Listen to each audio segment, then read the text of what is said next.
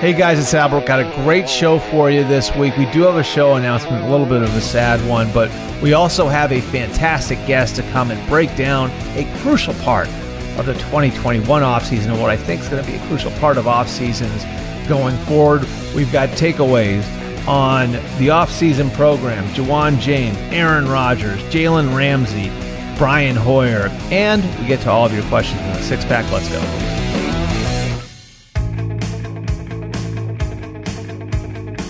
All right, welcome in. It's the middle of May. We still have a good show coming for you this week, though. Got an awesome guest. He's going to help us navigate the changing quarterback landscape. 20, 30 years ago, the ideal used to be a quarterback spends his entire career with one team. That is not quite the same anymore. And our former exec is going to come in and explain to us what exactly he would do if he were in the shoes of the Packers or the Seahawks or the Texans right now. Also, we're going to get to your questions in a six pack, and we do have the takeaways to start the show. But I want to start with a little bit of a show announcement. Of course, this is the Albert Breer Show. It has been the Albert Breer Show for the last nine months. I don't know what the future is for the show. And I'm going to be honest with you guys, this wasn't my call. Um, just some things changing, and that happens. That's common in, in media. Um, some changing things happening with the vision for our podcast and where things are going. And so some things are up in the air right now. What I can promise you guys, and I don't know whether or not we're going to do one more show or three more shows, but you know what you've seen on this feed was going to be coming to an end relatively soon what I can promise you is the content we've tried to bring you here over the last five years, whether it was on this feed, you know, all the way back with Emily Kaplan and the people that we had on the show all those time, all those years ago with Andy Gresh, you know, the great shows that we did with Lou Pellegrino um, over the years, and then of course most recently the shows that we've done um, over the last nine months on this feed, which was the initial feed. We're going to find a home for that content somewhere. I just got to figure out where we're going to put it, what it's going to look like. Promise you guys, we're going to get you guys that comp, that content. I also want to really thank all the coaches and executives out there who have listened to the show, who've given me feedback on the show. Um, you know, particularly the guys, you know, like Sean McVay and Eric DeCosta and, and Brett Veach, who did the the series with us last summer, um, the sort of career development series, which I thought was great. And we're going to find a way to do some more of those over the next few weeks too.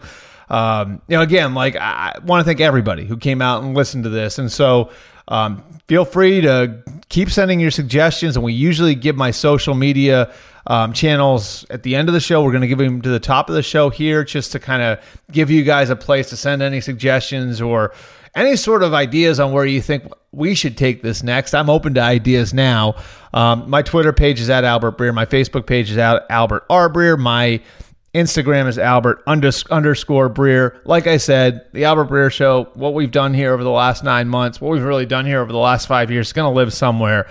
We just got to find the right home for it. And with that, we'll jump into the takeaways. And where else can we start in May of 2021 then with the Aaron Rodgers situation? And I think you guys know where I stand on this, at least the people who've listened to the show the last few weeks. I think so much of this is about relationships. So, what we're going to do is we're going to try to give you guys a relationship counseling session here where I think that there is a, a reasonable, a reasonable way for Matt LaFleur and Brian Gutekunst to put the relationship in a better spot than it's been and find a way to get Aaron Rodgers back in there. And here's why I think it's so important to get Aaron Rodgers back in there. There's the obvious, of course. He's a, the reigning MVP, a Hall of Fame quarterback, um, and one of the all time greats at the position. It's also the makeup of your roster, though. And I was looking at this this morning, and I think it's just it's so stark when you look at the age of so many of the key guys in the roster. David Bakhtiari, their left tackle, 29 years old. Za'Darius Smith, Preston Smith, the two pass rushers they paid for a couple off seasons ago, 28 28. Am- Adrian Amos, the safety that they bought in free agency, 28 years old. Davante Adams, their star receiver, their number one receiver, 28 years old. They've got some younger players too, guys like Jaire Alexander and Aaron Jones. The fact of the matter is, the roster is built to win right now. Uh, Jordan Love's not ready and you've got the quarterback on your roster as it stands that is again like an all-time great at the position. So what do you do to get him back in? Well, I think what makes this difficult is that so much of it relates to how the Packers have conducted their off seasons the last few years in relation to how we've seen Tampa do it with Tom Brady. I think what Roger Aaron wants is his team to build around him with the same sort of aggression that the Bucs have built around Brady. So with the offseason gone, with the draft gone, with the with free agency gone, how do you do that? Well, I think you could make a run at Julio Jones, and that's something to consider, except that the Packers still are very tight up against the cap. So you're only about $2 million under the cap right now. So what do you do to bring in Julio? Well, you sit down, Aaron, and you say, we're going to mortgage your contract. We're going to mortgage a couple other contracts too. And we're going to make a play to try to get Julio Jones in here. Maybe it works, maybe it doesn't, but that's our first olive branch to you. Then I think you make the promise to him. You say, we're going to extend you and you know you keep working on the contract extension in a way that's going to make you feel good that you're going to be the quarterback here for the next 3 years minimum and we're going to promise you that when we get to the 2022 offseason, we are going to act more aggressively. We are going to build a lot more like Tampa has built around Brady. We are going to break from what we've done over the last 30 years. Now, is that difficult to do? Yes, it's difficult to do. You know, the way that they've done business in Green Bay goes all the way back to Ron Wolf, all the way back to 1991. In a certain way, it was what drove Brett Favre out of Green Bay because he had the same sort of mindset at the end of his career that Aaron has now. He wanted them to build with aggression. This is a special opportunity having a quarterback like this still playing at this level and playing in the offense that Matt LaFleur, which again is a cutting edge offense, like having all of that together, having a star receiver, having a top shelf left tackle, having a star running back, like they're very much in a championship window now. So if I'm the Packers, you know what? We'll get back to doing business the way we've done business for the last 30 years when Aaron Rodgers is gone. For right now, let's go chase championships. And I think if you can send that message to Rodgers again through maybe making a run at Julio and through making a promise to him that you will be more aggressive in 2022, I think there's a way to get it done. Takeaway number two, and this relates back to Aaron Rodgers. I'm starting to change my feelings on the value of first round picks in these trades. And I'll, I'll give you guys the background on why I'm bringing this up now. Main reason is, you know, I did a mailbag last week that um, I where I answered a question and it was on the Broncos and their ability to go get Aaron Rodgers. So I came up with a trade that was, I think it included two first round picks. It included uh, both quarterbacks, both Drew Lock and Teddy Bridgewater. It included Bradley Chubb. And yeah, I threw all of this in there and then I sort of vetted it through some guys I trust that have worked on trades in the past. And they said what I had in there wasn't enough. They said you had to keep building up. So what we wound up doing was putting together this trade that, and me and like a couple of guys, again, a couple of guys I trust kind of workshop this a little bit where we got to the point where we had this trade that basically was the equivalent of four first round picks. Sounds like a lot, right? So it was the Packer, it was the Broncos first rounders in 22, 23, 24. And then both Bradley Chubb and Dalton Risner, two guys with two years left on their contract. So if you add the years in the contracts together, basically equals one rookie contract, which you could say that's almost like having a current year first round pick. So again, like four first round picks was the rate. And at first, I when I looked at it, I was like, God, this does seem like a lot. And then I started to look at and and again, you guys had that that the same reaction when we put it up on the social media on you know when the the the, the SI social people pulled it out and put it up there on Twitter. Same sort of reaction, like that's too much. Same sort of reaction when I put it up on my Instagram page. But I, I part of this for me was kind of going through it and looking at what first round picks really become. And I think the Jalen Ramsey trade is one was one flashpoint for me. Okay. So Jalen Ramsey was basically the centerpiece of the rebuild of the Rams defense last year. They become the number one defense in the league. Doesn't happen without Jalen Ramsey. So a year later now, we know what those first round picks have become. It's K'Lavon Chaisson and Travis Etienne. Those are the two first round picks that the Rams sent to the Jaguars for Jalen Ramsey. Now, Chaisson had a very average first year. Maybe he becomes a star under Joe Cullen. And bringing that Ravens defense, I think it should really help K'Lavon Chaisson. Like, I think it's a good fit for him. So maybe he breaks out. And maybe it's Travis Etienne. Like I said in the Monday column this week, maybe he becomes Percy Harvin or Curtis Samuel, the NFL version of what those guys were for Urban Meyer at Florida and Ohio State.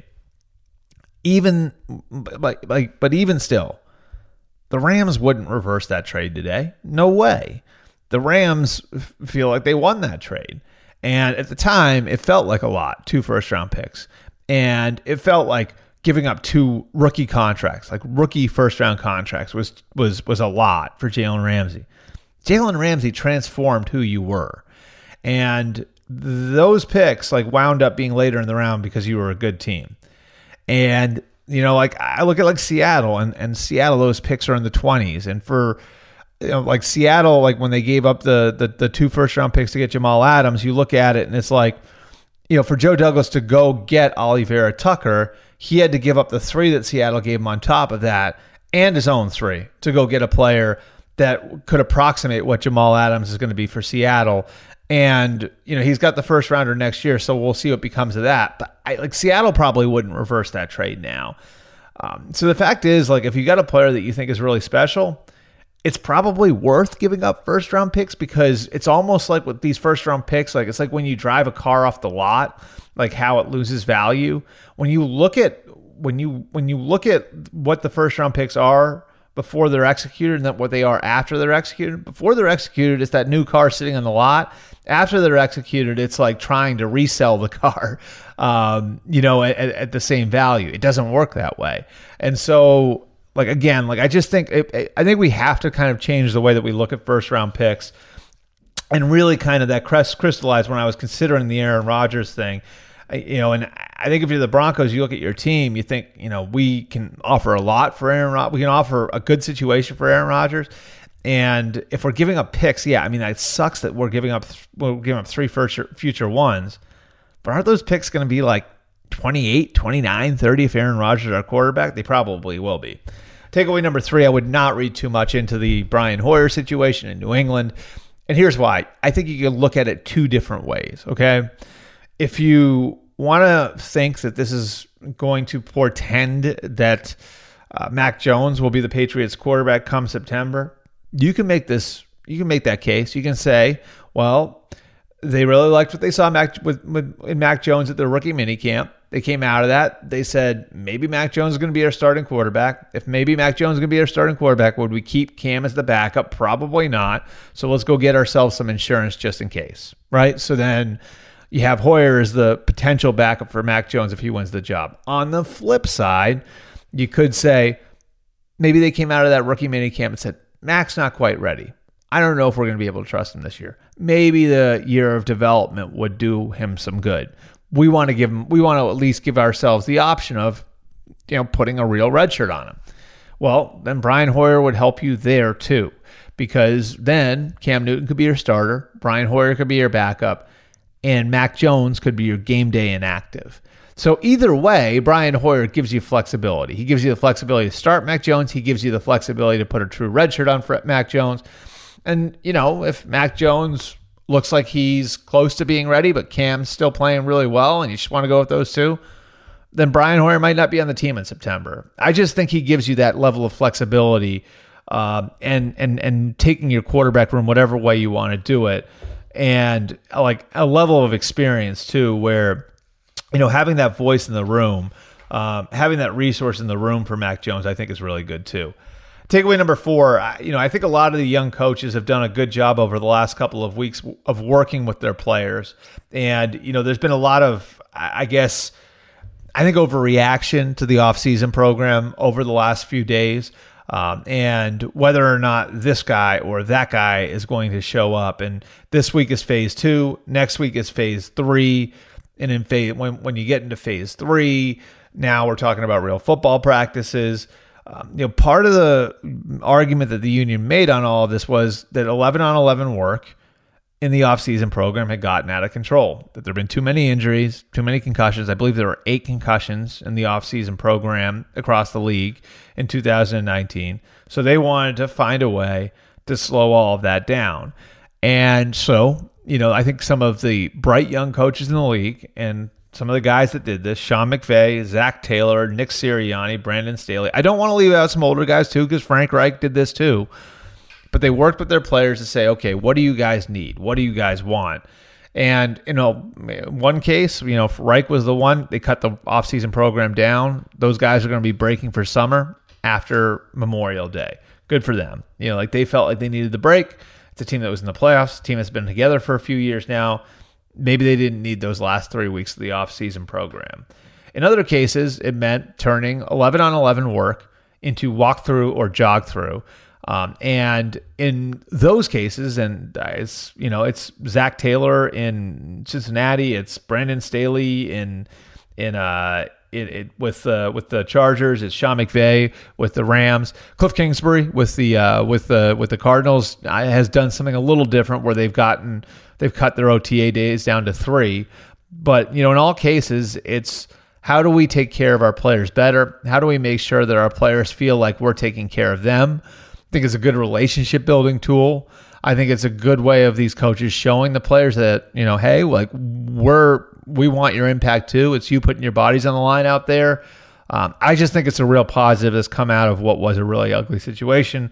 And that'll take us to our fifth takeaway, which was the ugliest of this ugly situation. And that was Ja'Wuan James blowing out his Achilles, the Broncos putting him on NFI, the Broncos eventually cutting him. Um, and, you know, it's interesting because I talked to JC Tretter, the NFLPA president, about this the other day. And, you know, his like his point on the whole thing had been over the years, players had just trusted that teams would do the right thing.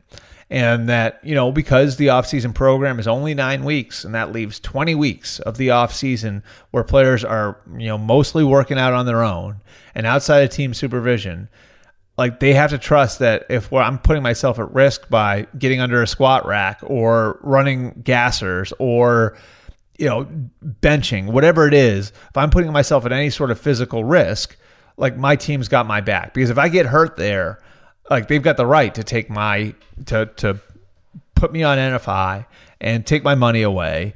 And doesn't matter whether or not it's guaranteed in the contract or not, they can really screw me.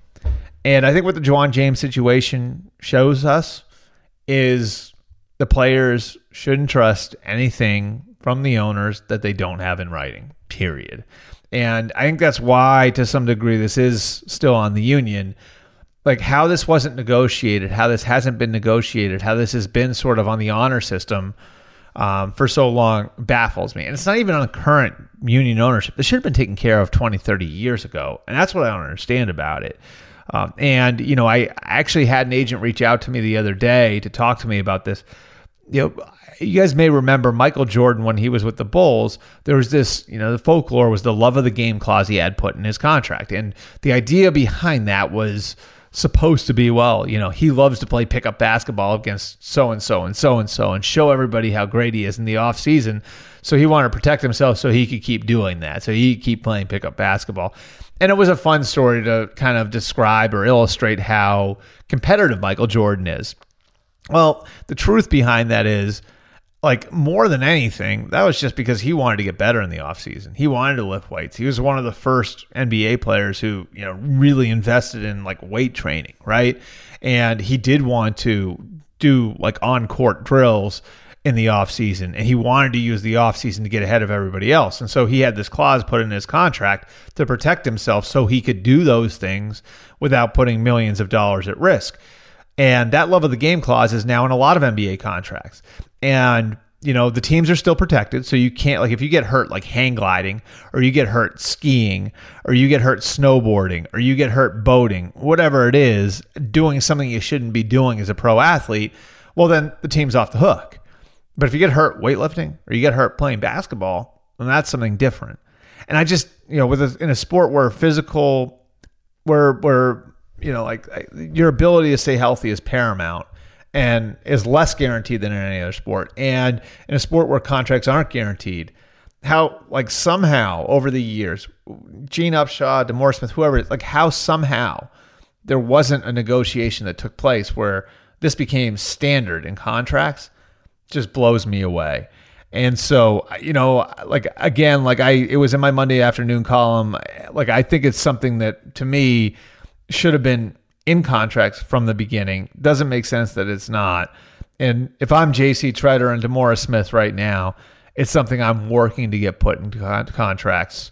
Like like today. Like that's a priority of mine for the rest of 2021. Finding a way to protect guys so they can go out and work out in the offseason. And so if they do want to treat the offseason program as voluntary, they do have the protection to feel comfortable doing that. We'll get to our special guest right after this.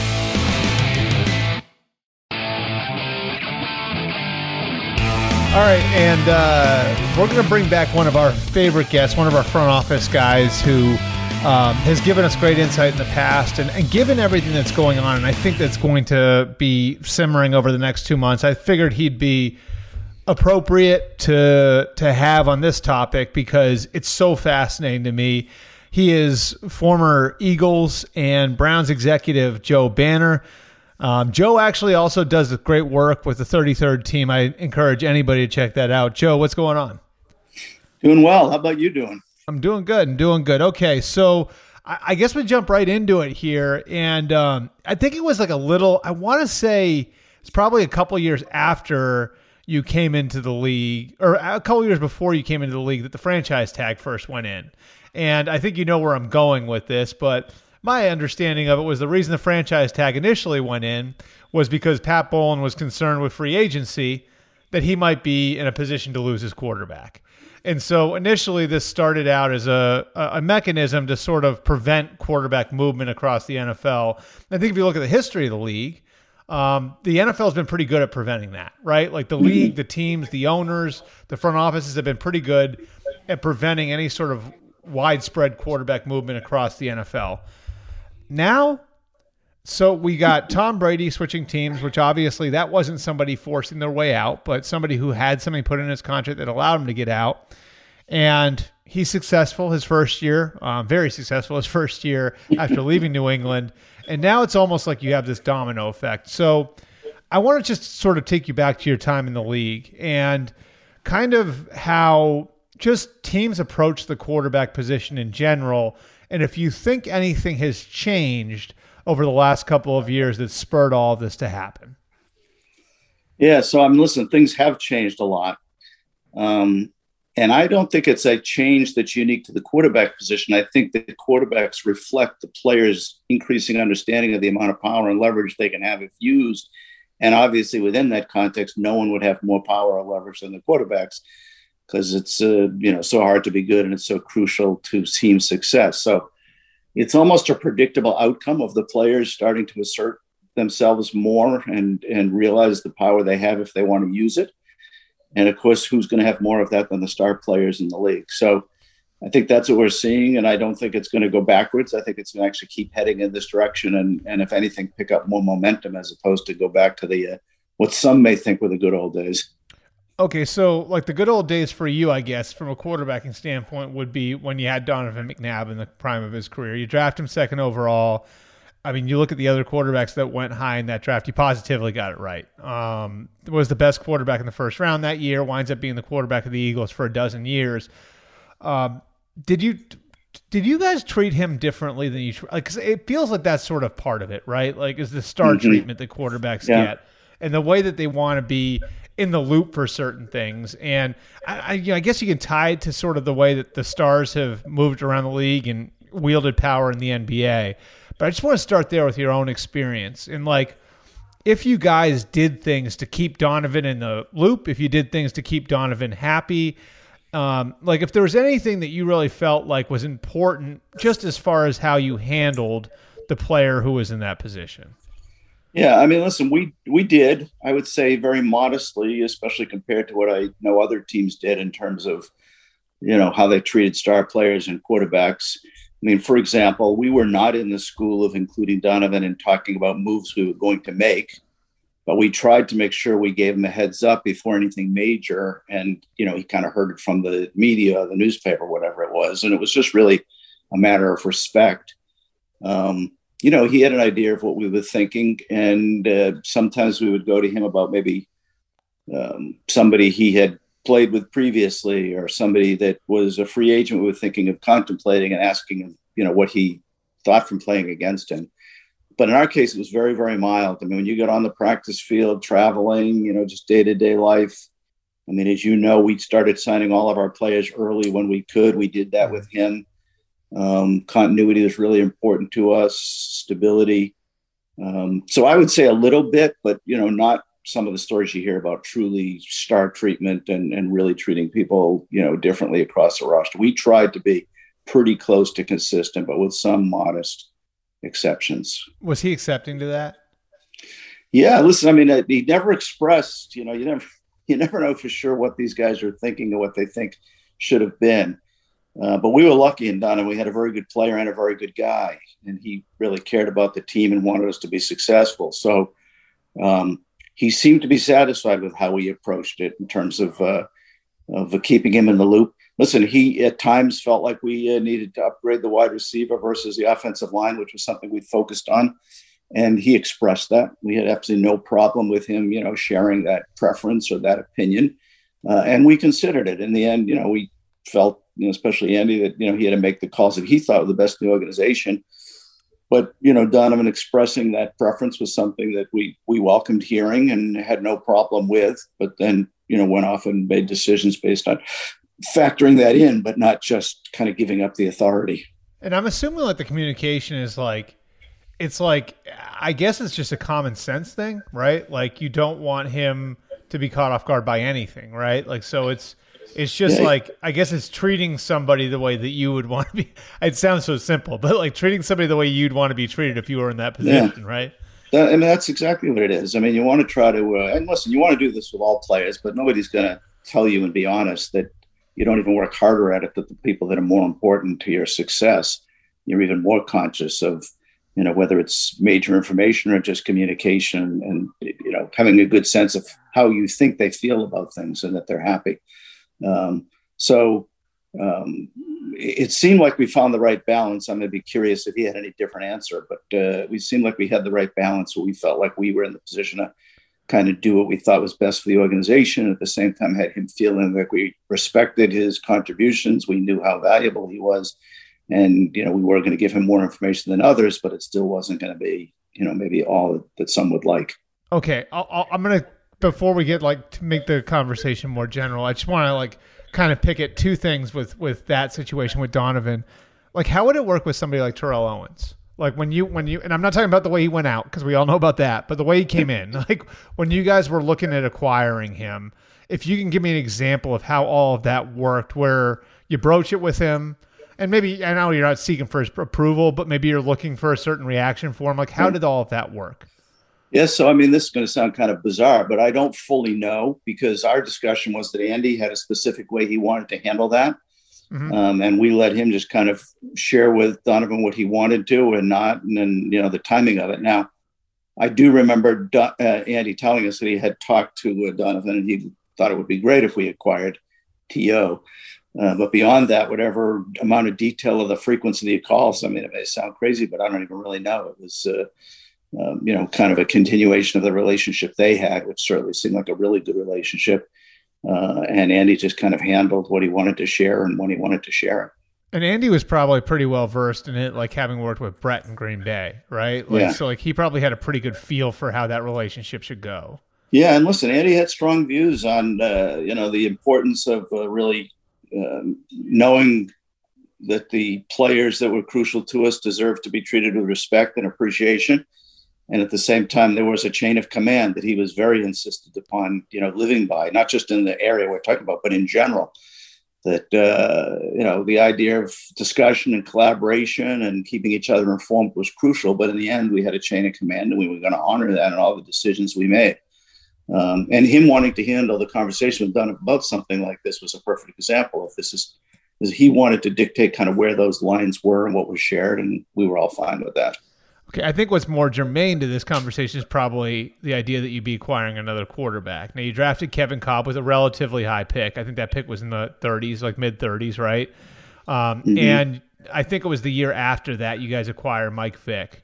So, like, how how are those sorts of things handled? Like, because I, I that, that of course is I think is a little bit more sensitive, right? Because that's like. Yeah are you drafting my replacement? Is probably yeah. the question that would naturally go through anybody's head.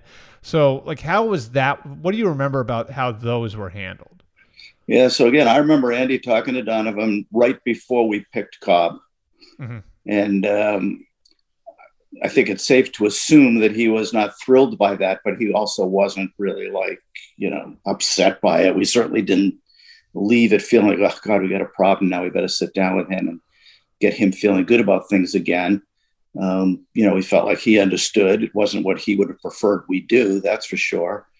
Um, uh, but you know, he seemed to realize that you know we were keeping him in the loop, and in the end, we had to live with whatever our decisions were. But uh, to suggest that he was in favor of that pick would be just very misleading, at least.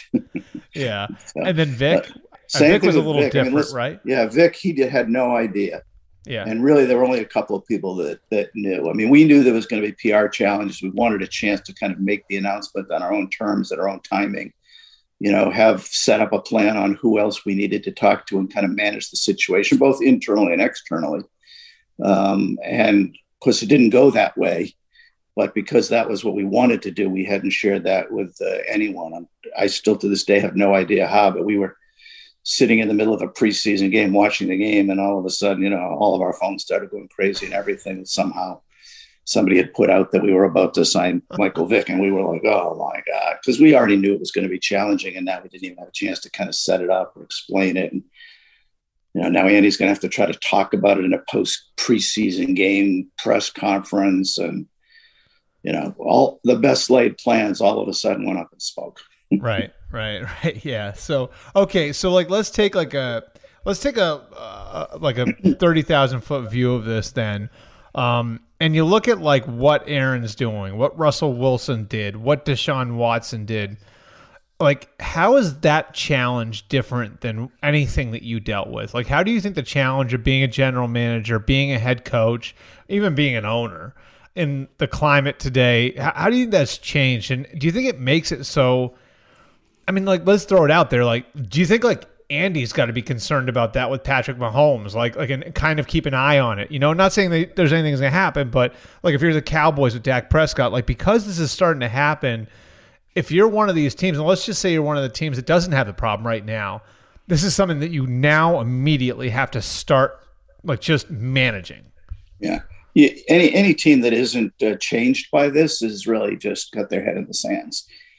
And it's not dramatic. I mean, you, you got you you should have already been taking your crucial players and you know have your hands on their pulse all the time and know what they think and how they feel and treating them with respect. And if they you know need something that you accommodate you should be and now we should all be taking that to kind of another level all the way through the owner by the way i mean we see in houston at least from what appears to be the primary issues that it goes through ownership as opposed to like the head coach or the general manager so this now has to be an organizational priority you know we have to keep we really have to be very aware of what our players are feeling why they're feeling it what if anything we can do so you don't want to get to the point where you're in crisis. I mean, there, in, I'd call the Green Bay situation a crisis. I'd call Seattle kind of on the edge of a crisis. I'd call Houston a crisis. And once you're in this crisis situation, and now you have emotion mixed into it, so everybody's feeling a little differently once emotions mixed into an issue.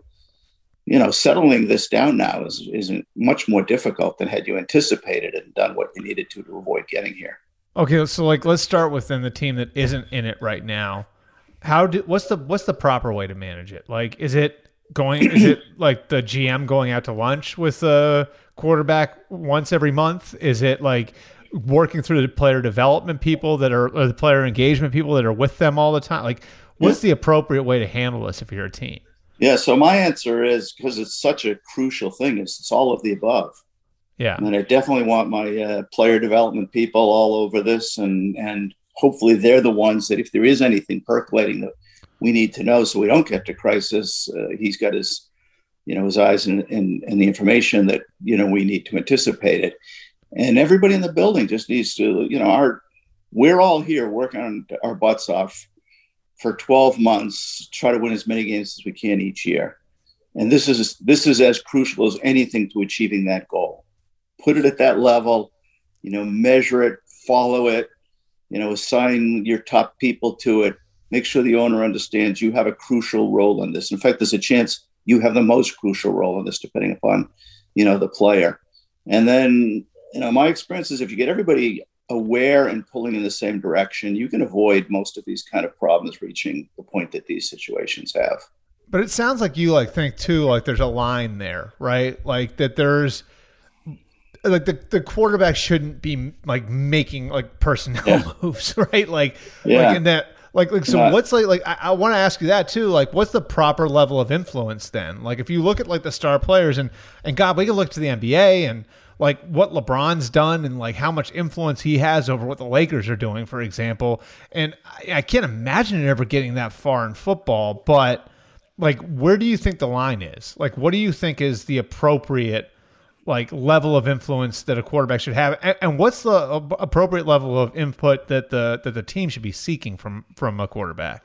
Yeah, so I you you've read me properly. I don't think the quarterback should suddenly be. I mean, the people that become general managers in the league are people that have trained for these positions for 20 or 30 years and have the experience of making mistakes, getting things right, getting things wrong, studying every piece of information there is to maximize making informed and smart decisions. You know, to suggest that some even 38 year old Aaron Rodgers or a 24 year old Deshaun Watson come in and the equal amount of weight should be put on what they say to the people that have spent all this time learning this craft and learned from their mistakes. You know, we have Hall of Fame general managers that weren't very good at picking head coaches, for example. Right. At least it wasn't what they did best. So to think that some quarterback who really doesn't even know the marketplace that well, or all the coaches, or what studies may say about what makes head coaches more likely to be successful than others, they don't have all this information. So I see absolutely nothing wrong in talking to them, getting their input, um, keeping them informed uh, as to what's going on, as long as you can trust that they're going to keep it quiet and confidential. Um, having them feel important and their opinion is considered. But in the end, also make it clear to them, you understand in the end, we have to do what we think is the best short term and long term interest for the team. Um, and we want your input. You know, we want you to be engaged. Uh, we hope you'll feel good about what we do. But the reality is, you probably won't. We probably, in every instance, won't do exactly what would have been your first choice. Um, and in my experience with players, and this is changing, so maybe we can't still say this, or maybe soon we can still say this. If you treat them with respect like that, and bring them kind of inside the information bubble uh, that they actually really appreciate it. And if you give them a chance to give their opinion, even if you don't always just then do what they uh, had suggested, um, my experience is they're very appreciative of that and, and uh, aren't really generally looking to do more than that.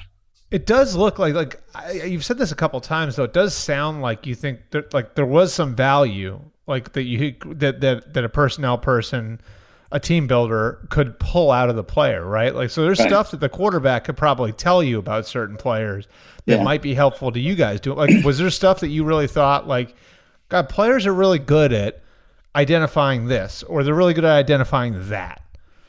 Yeah, no, there's no doubt. I think that's valuable information. I mean, I, I think there are scouts, though. There are other players. There are people in the building. Maybe somebody played with somebody in college. Maybe somebody came from another team and they know somebody. Maybe somebody's a friend of a friend. Because you know, the risk in free agency is the things you don't know. Like, why is the team that has this player not re signing him? Sometimes right. that's a fairly obvious answer. And sometimes you're really perplexed by it. So, all the information you can get in any of those areas is helpful. But the risk here is like, like let's take Houston for a 2nd mm-hmm. Asking Deshaun what he thinks in the context that he's one of the people that has some input uh, and has a voice is constructive if he takes that, though, and then if you don't do what he suggested, it becomes divisive. For me, that's when you cross the line into something that isn't healthy and isn't in the best interest of the decision making process of the organization long term. So you have to have a quarterback that's willing to kind of accept there's a line somewhere, and we can discuss where it is that's between us giving your input and then you stepping back and respecting that we're going to have to make these decisions in which we're going to include your opinion but that doesn't mean we're always going to do what you think we should do. Okay. Um, I do want to go through each one of these individually, and then we're going to get to the off-season program. So, if you're Green Bay, what do you do now? Because yeah. it feels to me like they, I like my my my read on it is Aaron wants what Tom has, right? Like Aaron wants them to build with urgency, to mortgage contracts, to do all these things the Packers have never done before, mm-hmm. and like build aggressively around him. And uh, they can't do that now because the, the off season. I mean, free agency's over. The trade market. I mean, maybe Julio, but like you know, the trade market's really not. You know, it's it's come and gone. The draft's come and gone. Um, so if you're Green Bay, what do you do right now? Because I mean, it's not. I, am Joe. Like the way I look at, it, like it's not only Aaron. You've got a roster that's ready to win with a quarterback. If it's not Aaron and Jordan Love, who's probably not ready to play. So, like, how if you're Brian Gutekunst and Matt LaFleur, do you handle this right now? Yeah, I mean, listen, it's a huge problem because they let it get so far. It's really hard to walk it back. Um, but I'm trying to. I, I frankly would almost verbatim say what you just said to him. I said, listen, and and I do think they made a bit of a mistake, although I don't think it warrants the reaction they've gotten. In that, you know, our view, and I was conservative on the cap. I didn't want to risk like going all in in one year, and then you have two crucial injuries, and all of a sudden you wasted the all in year. But when you get to the point where you got a quarterback who's going to play, you know, one to four more years, let's say, yeah. and is capable of carrying a huge load in contributing to your success, you should be going all in at that point. You shouldn't be worrying about what's our cap situation going to be in three years. And I say that coming from a very conservative perspective on how to manage the cap. So, but you got to sit down with them and say what you said. Listen, you know, we, we feel like we've made progress. Here's why. You know, we think we got eliminated last year for these reasons, and here's how we've addressed it. We understand you don't think we did enough. So let's talk that through. What else would you want us to do? When we will look for opportunities in the remainder of this offseason to do those things, but we may or may not be able to do any of them. And frankly, if outsiders perceive you to be maybe here or not, you're going to make it even harder for us to do any of the things, uh, if there are any opportunities left to get them done. And I would just try to say to them, listen, you know, give us this year. We'll sit down at the end of the season. We'll take your input, and we are going to be you know more aggressive going forward because we realize how great you are and how special you are and that you know our days are numbered together. Um, and to me and maybe it's clear to them i don't know exactly what it is that's i mean that's a good organization. They've put together a good team. Yeah. I mean it's not like you know if he wants to be in a team and have a real chance to win the super bowl they've done that. And, and frankly they've had a team that was good enough to be serious competitive for the super bowl for a really long time you know, there were rumors about his relationship with McCarthy. Okay, they changed coaches. Um, it seems from the outside like he has a better relationship there. It seems like the offense may be designed in a way that's more conducive to success in 2021. So I'm a little perplexed, other than, you know, I'm sure he's frustrated that he feels he's played as well as he has and they haven't gotten further. I get that. Um, but this is not a team that, for example, hasn't spent money certainly the last few years has gotten more aggressive in free agency. Sure. I think has correctly recognized that it's more important to improve the defense, for example, than get one more wide receiver. I mean, I actually believe right. that's the right choice. So obviously in this conversation, they have to address and understand what it is he's upset about. Because for me, on the surface, it's kind of hard to see what he's upset about. He's got a coach he feels good about. He's got an offensive scheme that seems to be more effective. They are building a team and adding to a team that has a real chance to win a Super Bowl. I mean, if we're just going to isolate it to the number two or three wide receiver, I understand they could be a little stronger there, but there's trade offs. If you put more resources into the second wide receiver, you probably have left safe left resources to put into a safety or a defensive tackle or whatever it is. So with Aaron, for me, you got to start with really understanding like what provoked this upsetness. Do you? And then you, you got to try to speak to it. You got to really try Bra- to understand it. Do you think Brady's like like Brady? Not just that he did it, and that the Bucs did it around that it worked. Do you think that's turned the temperature up on on all of these? Yeah, absolutely. You know, and I think that uh, I think that combined with what we talked about earlier, realizing that Aaron Rodgers probably feels right now that if I make enough of the noise here, I can get out of here. Right. Now, we'll see if he's right or wrong. But watching what happened with Tom, watching some of the other situations again with like a Khalil Mack, he's got to be sitting here feeling like, you know, all the other guys that made a big stink got out. I just think he's got to be careful. The grass is not always greener, and it's going to be hard to find a team that needs him and uh, it, it, has as good a chance to win the Super Bowl as, as Green Bay does. I don't know where he thinks that team is. They're either set at quarterback uh, or they're not yeah. as good as Green Bay. right. So I don't know what situation he goes to that he thinks is better than. Sure, sure. Okay. Seattle, because I think this is interesting comparing and contrasting. It feels yeah. like they've maybe settled that one down a little bit, but the sense I get is still that maybe Russell's on his last contract there. Yeah. So if you're Seattle, what do you do? Yeah, so for me, that this is different because I feel like he has a right to be really frustrated with what's going on, and I would have encouraged him to express that strongly, uh, but privately. Now, maybe he did that, and when nothing happened, it became a public issue. But I don't think they've given him the right tools to be successful. I actually think he's carried the team um, even more than some other quarterbacks, some of whom may be better because I mean, if you ask me, like, what's the key to a quarterback being successful? I would tell you the first thing is the offensive line. Right. The second thing is the the quality of the scheme and the coaching. I actually he does need good weapons, but I'd actually put that in third place behind the other two. I don't think Russell Wilson has got boxes number one and two checked. I mean, they've made him play behind some offensive lines that, you know, were terrible. He had a right to be upset about and and worried about. You know, I think they've had an extremely conservative, other than the first part of last season, a very, very conservative offensive scheme.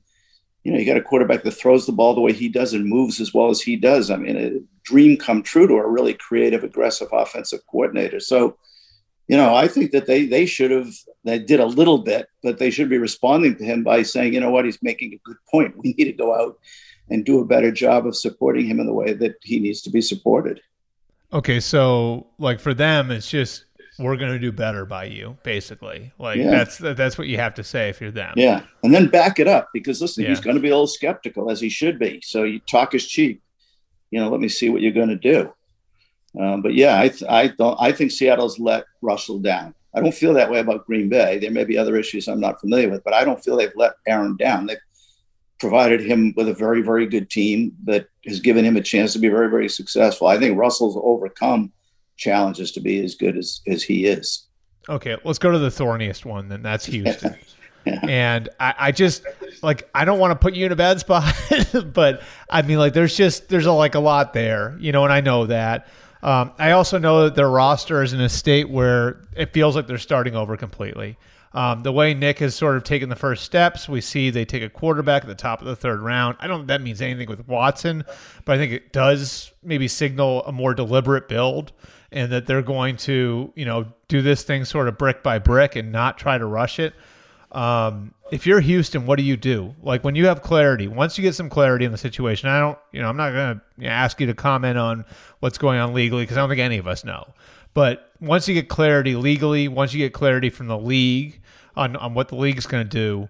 If you're Houston, do you look to move him or do you try to repair the relationship? Yeah, so there's nothing that could happen that would get me to be willing to move him. Okay. I mean, to me, everything that comes off of that is negative.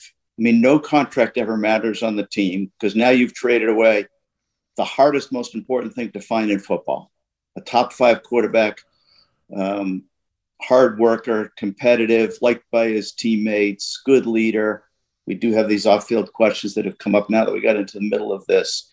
Um, so there is no choice other than to do, in my mind, do everything you can to repair the relationship. Um, and we've spoken about before. I worked with David Culley for a year. Yeah. This this is probably one of the best people who could possibly deal with this situation. He's incredibly likable. Uh, he's a very sincere, totally trustworthy guy. You know, if he sat down with Deshaun, it sounds like they have a little bit.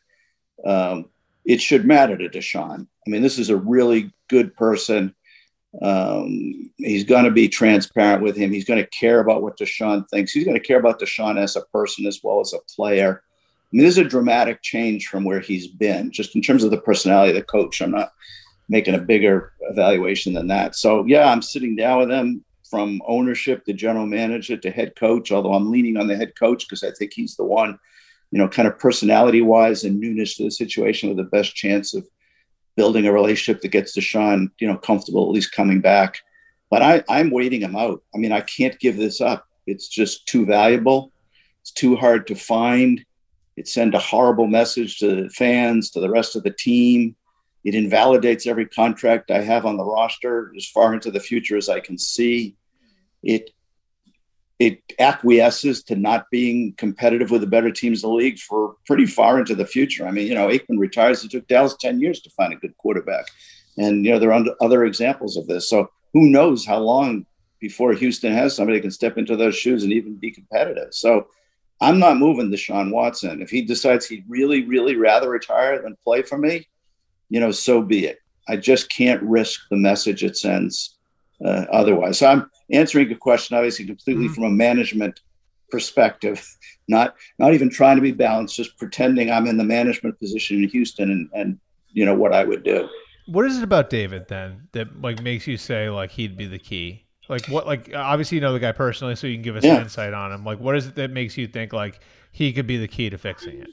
So again, a, a little bit of guessing, although I think it's informed guessing that he doesn't feel good about the organization and the uh, and the people and its mission and how they've gone about building the team and some of the moves that they've made. So what they need is somebody that he can really like and trust to talk him through how that happened and why he should feel so good about things being different going forward. That's really the only chance. I mean, if he thinks nothing's going to change, he's either not going to come back or he's going to come back and be in a headspace that really is going to be bad for everybody. So David Culley has, uh, you know, David Culley is one of these people. The minute you meet, you like before he even starts speaking. He just has an air of likability about to him, friendliness, honesty, um, passion, um, things that competitive football players really relate to, and you don't find in every head coach in the league. So, and the fact that Culley wasn't part of whatever it is that got Watson upset. So I think he's kind of like fresh air. Right. So that's why I'm suggesting that he could really be the key there. His personality um, really fits um, dealing with a challenging situation like this, where you have to turn around a perception. Um, and I think he's somebody that Deshaun could could legitimately, you know, hold him to what he said and not even worry that he's going to honor his. David's not going to throw out words or make promises. He's not going to honor. It's not who he is. And I think if you sit down with David, you realize that fairly quickly, and that should be very consequential to Deshaun. Okay, we're going to wrap up our conversation on qu- the quarterback part of our conversation with somebody else you worked with, and I want to ask you what this guy did right, um, and that's Jason Licht, who's the general manager of the world champion Buccaneers, and like when you look at the job Jason did, what example do you think is there there that maybe other quarterbacks should heed? in handling a quarterback in 2021 and building around a quarterback in 2001. Like, what do you think it is about the way that Jason and Bruce have built that thing over the last couple of years that A, made it the right place for Tom Brady, but B, might have made it a comfortable place for any star quarterback? Yeah. I mean, you mentioned the key to me. I mean, his his hiring of Bruce Arians, I think, overrides everything else he did in terms of the turnaround and the success. And I do think those coaches, some of whom I know and speak to, played a role even in the personnel decisions that was very uh, helpful and made sure they had players that fit what they wanted to do, as well as taking advantage of the players that he already had there. So, you know, we hear about the importance of uh, front offices where the uh, collaboration and the ability to work together well. You know, you hear people talk about how important that is. This is a perfect example of that. I mean, this success came from hiring the right coach, being willing to work collaboratively, make mutual decisions as opposed to anybody whose ego got in the way or some other motivation. Um, listen, a great example. I mean, I think, I think Jason uh, would have kept. um, what's this, the quarterback's name? Slipping my mind right now. Yeah, I think if it was up to uh, uh, Jason, he would have kept Jameis. But after seeing how Bruce coached and realizing the possibilities of potential upgrades, you know, they sat down and made a mutual decision, got on the same page, everybody pulling the same direction, and were able to recruit somebody like Tom and then surround him with the players that they brought in in the last year or two. And, you know, they're holding a trophy and everybody else is wishing they were. Um, and not all general managers can do that. I mean, you know, there's there are coaches that think, you know, leave leave me alone when it comes to coaching. This is what I do. You stay in right. your lane. And there are general managers that feel the same way about personnel. The fact that they all kind of put their egos aside, were able to, you know, work with each other, talk it through, and actually make the best decisions in the organization that reflected both of their points of view, I think is what created the success they had. And maybe that was perfect for a quarterback too, because he's going into an environment where it is collaborative, and he is he does feel like you know what? Like, I'm not running the show, but I'm gonna have a say, and like, yeah. these people are gonna be willing to listen to me because they're willing to listen to each other. Yeah, and it's the opposite of what we talked about earlier in Green Bay, where I don't want to be right. too critical because I actually think the new GM has done a very good job in the last couple of years and really upgraded the talent on the league. But he hasn't taken the attitude that, listen, I got a quarterback who's only going to be here a couple of more years, who's capable of winning a Super Bowl. I'm not sure how long it's going to take to find the next guy. I'm going to extend myself a little bit and maybe borrow from the future and be really aggressive, you know, in this team for the next couple of years. The, the Buccaneers did the opposite. They were like, we don't know. He may play one year. He may play two years. He may, we don't know. So we're going to try to seize, you know, the moment. And they were all in agreement on doing that, knowing what it means in two or three years. It's going to have a real impact. I mean, you saw Belichick this year explaining the uh, Patriot situation in part because they'd gone all in, knowing they only had Brady for a few years, the last couple of years, and they had to right. pay a little price for that. That's real. That's going to happen to the Buccaneers after this. But if they have, you know, one or two Super Bowl trophies in their offices, they could care less. right, right. That's the thing. Like that's the way I look at it. Is I like like if you tell me that I'm going to be competing for a Super Bowl in 21 and 22 and I'm going to have a stripped down roster and it's going to be a little bit of a mess in 23, sign me up for that. right? Like that's the I can I can if I'm the GM or the I, I can deal with that. Like if it right. means for the next 2 years I'm going to have a chance to get back up on that stage. Yeah, um, in a um, normal situation we have a 20-year-old quarterback as I said earlier, I would be worried about doing that because you can lose a game in the playoffs for a bad bounce of the ball and now I was all in. That's different, though, what I'm talking about. You get a quarterback 35, 37, 38 years old. It's crazy to not go all in and see if you can get, you know, one more trophy in the trophy case before you don't have that quarterback anymore. Saints would be another example, too, that people can look at. I think is a good example of it where they were able to build – and they've still got really good players in their team, but they got to pay the piper a little bit this year for some of the things that they did the last couple of years. And I think that they would say it was worth it, even though they didn't win a championship, to get Drew a couple more swings at it. Um, we'll get you out of here on this, Joe. Uh, obviously, a lot of news um, this week coming out of every, I, I would say, every facility. Um, adjusted rules for the OTAs and, and mini camp. Uh, you know, the obviously players saying like, "Well, I don't want to show up for this." We have what happened to Ja'Wuan James in Denver. Um, I want to just ask you like what you think the importance of this time of year is, and we've heard this squabbling over the last few weeks, and obviously I don't think anybody wants to see what happened to Ja'Wuan happen, but it happens out in Denver. Um, we've seen, you know, the union advise players to stay away. We saw how that turned out in a couple cases. Um, we've seen it like lead to more favorable ru- rules in some spots like is it that is this part of the year that important um, in building a team that can be competitive in the fall? And is it worth the fight um, for for everybody involved? So first of all my answer is that this time of the year matters but it isn't as important as some people are making it out to be. Um, it does matter that players stay stay in shape year round because if the game is just played at such a high level and so fast and if you're trying to get in shape after you weren't in shape, you know, being ready when it's time to go is is you know it's a risk.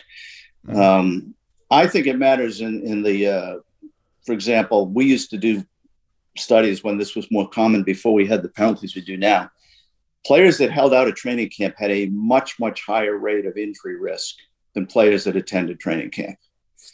So for me, there's somewhere, nobody has a crystal ball to know exactly where the line is, where a certain amount of work is required to maximize the player's talent and the likelihood that he can stay healthy through the season. So I don't understand how that part's become uh, irrelevant. The players are relying on some some interpretation of some stats from last year that they think indicated they had less injuries when they had less off season, and they kind of treating that as if it's proof. But first of all, one season of anything doesn't prove anything. There's too many aberrations and other explanations. For example, there were no preseason games or less preseason games. Maybe that's why. I mean, we're seeing basketball right now that had an abbreviated off season and they're having a record number of injuries. I mean, we have some of the best players in basketball and some of the best teams in the league that are missing really significant time all across the league. And one could argue that was because they worked out less in the off season. So, um, and to me it doesn't it, it makes sense for the players to sit down individually with their teams and have a discussion with the coach about listen we have a mutual interest in keeping everybody ready for the season and healthy. Let's talk together about how to do that best. That completely makes sense to me. Completely reasonable smart approach. Starting with this kind of letters from every team saying, you know, we're not showing up on all this kind of provocative stuff on a deal you just negotiated, you just voted for, is just about to start. I mean, to me, it's just disingenuous and creates a risk for like what happened with James that just doesn't make any sense. I mean, most coaches I know do not want to alienate players to the point where if you came in and said, Can we talk this through? It's in both of our interests to make sure we all stay as healthy as we can through this season my experience with coaches is they'd be open to having that conversation. They won't always agree, but they're not going to be angry that somebody uh, initiated this conversation. So I think the players union should immediately reverse this recommendation. And I think the individual players and leaders on any given team that feel they want to talk to their head coach about changing the rules should feel totally comfortable going in and making the pitch. And hopefully they're getting a, a objective a fair ear from the head coach once they do that.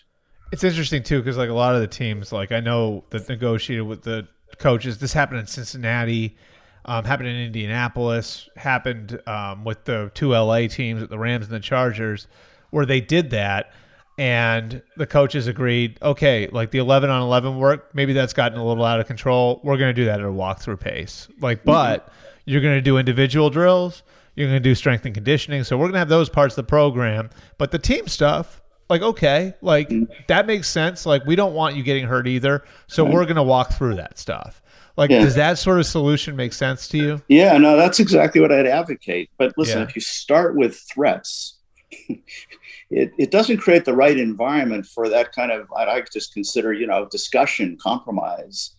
Um, so I don't understand the strategy of coming out so aggressively as opposed to approaching this. Again, it's a brand new CBA. You just agreed to these terms. That doesn't mean you can't have a discussion about it, but you shouldn't start with a, a walkout before you've even, you know, attempted having discussions on an individual team basis. And my perception is the same as what you just said.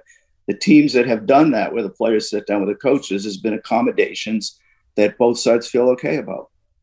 What would you do if you were the Broncos? Would you have cut him? So my answer to that is a little nuanced.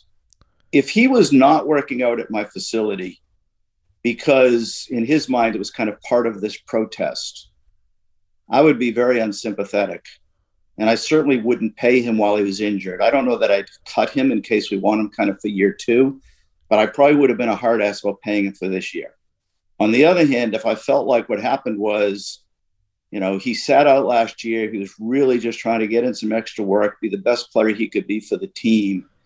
Uh, I not only wouldn't have cut him, I probably would have tried to figure out some reasonable amount of salary to pay him uh, and not just felt like I don't owe you a penny and I'm going to take advantage of that moment. So for me, it would depend on what motivated him not working out at the facility at that time, just how, you know, accommodating or hard ass I wanted to be about handling it. Would you would it have made a difference though if like you felt like he was just trying to be loyal to his teammates and staying away? Like if they'd all decided like, hey, we're all staying away, and like yeah. he was just kind of going along with it, and then he gets hurt, would you have been sympathetic to that? Well, more sympathetic than if he was like a ringleader of the protest, but I would have I wouldn't have had kind of as much sympathy as you probably would, you know, or he would hope that I would have um, you know, somebody's got to be the when somebody's pointing in the wrong direction, even if they're a leader, somebody's got to be prepared to stand up and go, wait, wait a second. You know, at least say, have we sat down with the head coach yet or the general manager to see if they're open to having some discussions about changing this? You know, until that happens, you know, I want to work out at the facility or, you know, whatever it is. So I don't think it kind of just gives him a uh, clean hands uh, because he was just trying to support his teammates it does it is better than if he was kind of the ringleader of the walkout, so to speak. Um, I mean, I do think what they did was very talking about the Broncos was very aggressive. Uh, but again, if if he was uh, a strong proponent or leading the, I'm calling it a walkout, um, I wouldn't have been particularly sympathetic. On the other hand, he you know he sat out last year, and if he just felt like I'm really I just need extra work to be the best player I can for the team this year, you know, I would try to uh, work with him and, and come up with something we both felt was reasonable. Okay. Uh, he is Joe Banner. You want to tell him about the 33rd team? It's pretty cool what you guys are doing there. So I, I when we have Mike on too, we like to let him talk a little bit about it. So uh, if you want to, you know, give that a little plug, go ahead. Yeah, I mean, I just encourage people to check out. I mean, it's called 3013. We have a newsletter and a, and a website, and we're creating some webinar content using a bunch of former NFL uh, GMs and head coaches that I think people would find really fascinating. Uh, technically, we haven't even officially launched, but there's content up there in a newsletter that we send out three times a week um, with with uh, retired, but some of the best names of retired head coaches and general managers uh, participating. So I just think if you love football, it should be on your list of things that you should be checking out that you find interesting. Absolutely, and I can vouch for it because I've been on there, and it's it's great. It's when I when I have a chance to get on there, I get on there. It's fantastic football discussion and can give people real insight into what's going on inside the league. Um, he is former Browns and Eagles executive Joe Banner. Joe, always appreciate you coming out. That's great to be with you. Thanks for having me.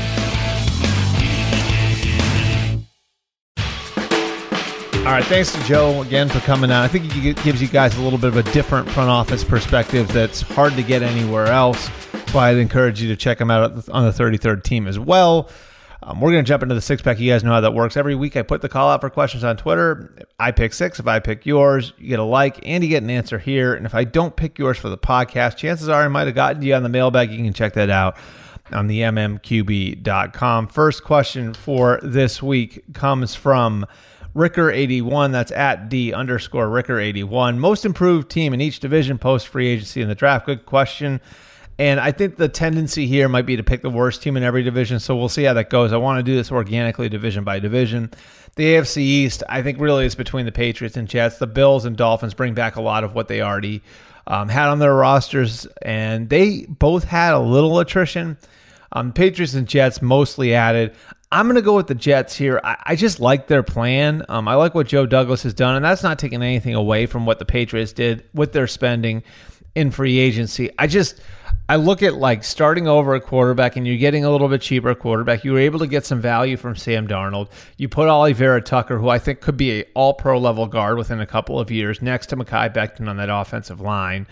Um, you add a player like Elijah Moore at the top of the second round. Michael Carter is going to be a resource um, for for Zach Wilson as well. And then on the other side of the ball, giving Saleh, Robert Saleh, some juice with you know Carl Lawson, the pa- pass rush. I just think there was a very coherent plan that came together here in the AFC North. You know, I'm not again like this is like going with the worst team in every division. The the top three, I think, sort of held serve with what their rosters were.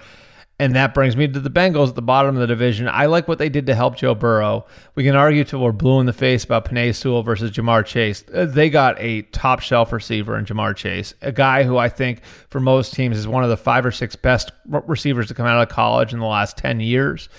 And you're adding Jackson Carman and Riley Reiff to the offensive line.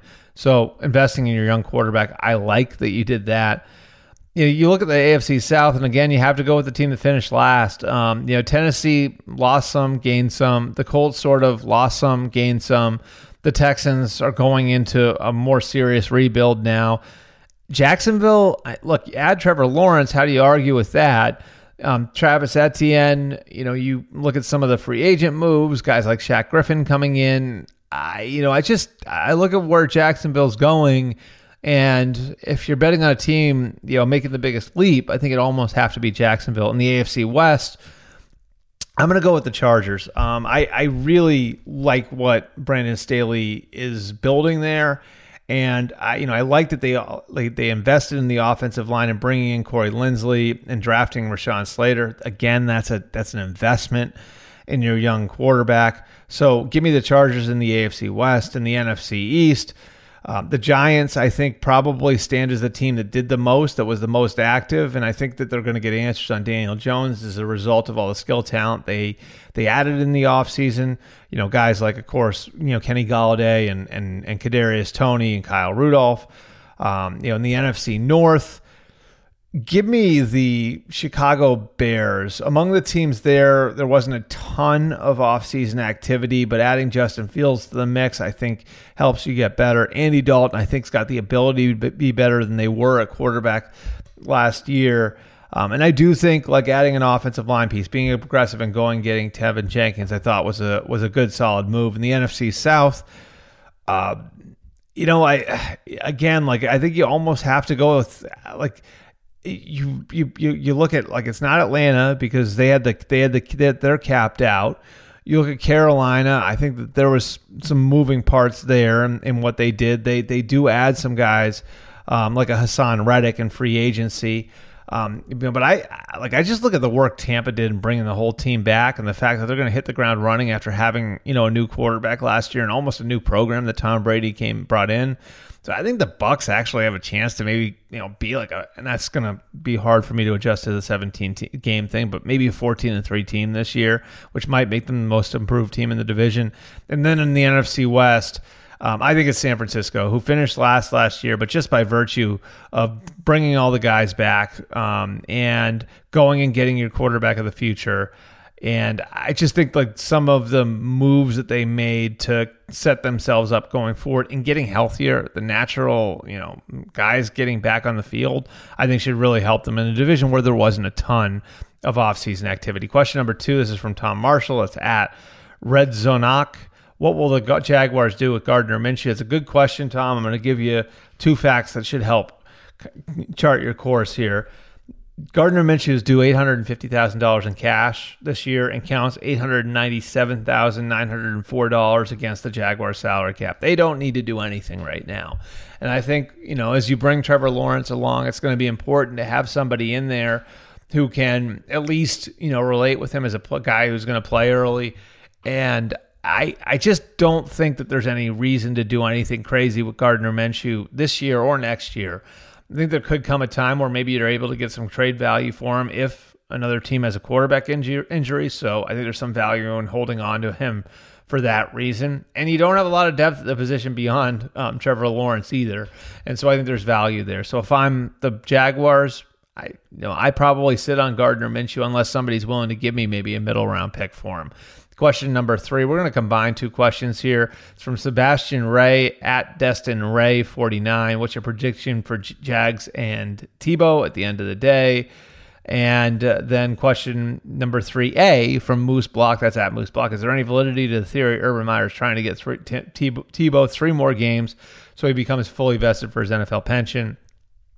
Um, I to answer your question, Moose. I don't think so. Um, you know, I, could that be Tebow's motivation for wanting to get get back in there? Maybe, but he's making a lot of money. You know, at ESPN as a college football game analyst, and with his speaking engagements and all of that different stuff. Not a game analyst; he's a studio analyst. But you guys get what I'm saying there. I look, so I don't think that's it. And you know, Sebastian, you're asking for my prediction. I I still think this is a little unpredictable. I can tell you this: the Jaguars have tanned a lot of people on this. You know, their own players, people in their building. I know there are some people outside the building they've talked to about the Tim Tebow potential signing. I think probably what Urban Meyer is probably, I think what Urban Meyer is probably trying to weigh right now is, is it worth it to do this? Is it worth it to stick my neck out there and bring in a guy who I have a relationship with, who everybody knows I have a relationship with, who's going to bring a lot of media attention with them, in part because we're 90 minutes from Gainesville. Um, and like, will it cause my locker room to look at me sideways if he comes in here and it's a mess? Like, you know, could that cost me credibility with my locker room? I think that's a real question. And that's part of the equation as they go forward with the process of deciding whether or not they're going to sign Tim Tebow. And by the time you guys listen to this, maybe the Jags have made a decision to move on. Maybe they made a decision to sign him. We'll see. Question number four from Board NFL fan. That's at Board NFL fan. Why would the NFL schedule Titans, Texans, and Colts, Jags for Week 18 when the matchup that would create more excitement and would would obviously be Titans, Colts? Anything more preventing a tank bowl between the Texans and Jags could apply to other divisions as well. I guess there is an example in another division actually. In fact, the Patriots and the Dolphins play in Week 18, and the Bills and the Jets play in Week 18. So uh, you are splitting up the Patriots and Bills. You're splitting up the Patriots, the the the Dolphins and Bills. Like I just, I think you know as much as anything else, the reason why you maybe would go with a B level matchup instead of an A level matchup is the same reason why fantasy championships are held the week before the season ends. Because you're worried that somebody is going to be resting players. You're worried that one of those teams is going to go in without a whole lot to play for and if that's the case, and the other team does have something to play for, it could affect competitively what the playoffs look like. And so I think that has to be a consideration when you're looking at two teams that maybe you'd expect to be in the playoffs. At least that's my best guess at it, having talked to these guys in the past. Question number five from Kentucky Coltist. That's at K Coltist. I'm assuming that's what KY stands for. Do the Colts look like fluffy pillows? No. Then why is everybody sleeping on them? I am not sleeping on the Colts. I think that's a really good team. Ascending young skill talent, which is an important piece of the puzzle. And guys like Michael Pittman and Jonathan Taylor, I think as good a chance as anybody would have had to resurrect the career of Carson Wentz. Still one of the best offensive lines in football a defense that is big and fast and physical all over the place and a very well coached group. I'm in on the Colts. If I had to pick right now, I would pick the Colts to win the AFC South. So I'm not sleeping on them. I think if Carson Wentz is what he was a couple of years ago, we could see them in the AFC Championship game. I'm not ruling that out. Question number six, final question for the week from Matt Ramos. That's at Matt Ramos. What's the likelihood that Deshaun Watson never plays another down for the Texans? I think it's pretty likely, uh, Matt. And I know, you know, and I'm with Joe. Like if I'm the Texans, I probably do whatever I can to try to to keep him in house, to make him happy, to get him back on board, using David Culley and whatever other resources I have to get that done. But it just feels to me like the ship has sailed on this. The tone in the way the Texans talked about Watson really changed um, a couple months ago, and I just feel like the Texans are the plan right now is to undergo a pretty serious rebuild and to lay the foundation to build from the ground up.